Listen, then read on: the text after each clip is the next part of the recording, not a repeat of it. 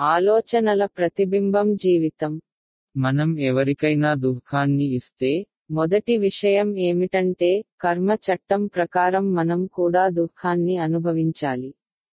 మరొకటి ఏమిటంటే మనం ఎవరిని దుఃఖిస్తామో వారు తిరిగి మనకు దుఃఖాన్ని ఇచ్చేదానికి ప్లాన్ చేయవచ్చు. అందుకే ఆలోచనలు మరియు చర్యల ద్వారా ఎవ్వరికీ దుఃఖం కలిగించకూడదని అంటారు. అప్పుడు కర్మ నియమం ప్రకారం మనకు బాధ ఉండదు. మనల్ని బాధపెట్టడానికి ఎవరూ ప్లాన్ చేయరు.